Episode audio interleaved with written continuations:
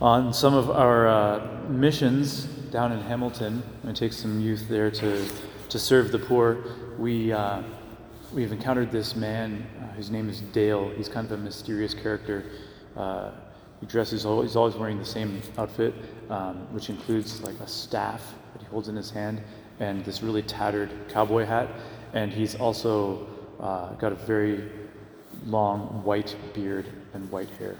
So he looks kind of uh, like a like a wizard or something. But um, he's very mysterious, and he, he it's interesting because he calls himself the shepherd of the homeless.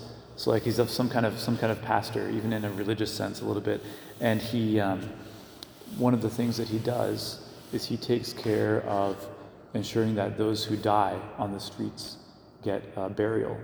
So he'll contact the city and arrange for them to, to have their, their funeral if they don't have someone else taking care of that. Uh, and it's interesting because as we were there talking to him, I've met him a couple times already on the streets.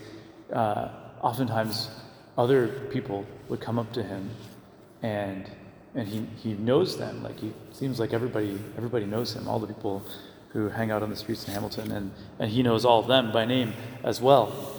Um, the gospel today, Jesus continues as, as we were hearing this Sunday, last Sunday, about the, the Good Shepherd. He continues to speak about himself as the Good Shepherd. And one of the characteristics of the Good Shepherd is knowing his, his sheep, knowing them by name.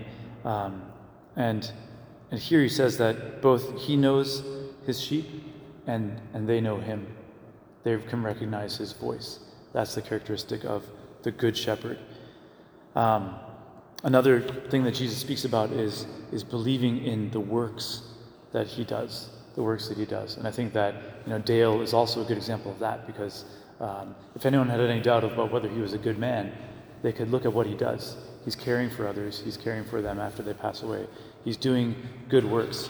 Jesus, when, when he's confronted by the Jews who want to know whether he's the Messiah or not, he says, If you want to know that I'm the Messiah, then look at the works that I do.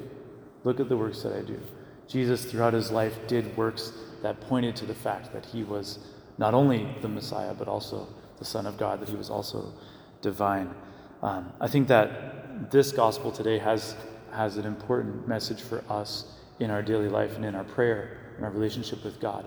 It's this reality that we are known by him, that we're known deeply by him. As the Good Shepherd, he knows my heart. He knows what's going on inside of me.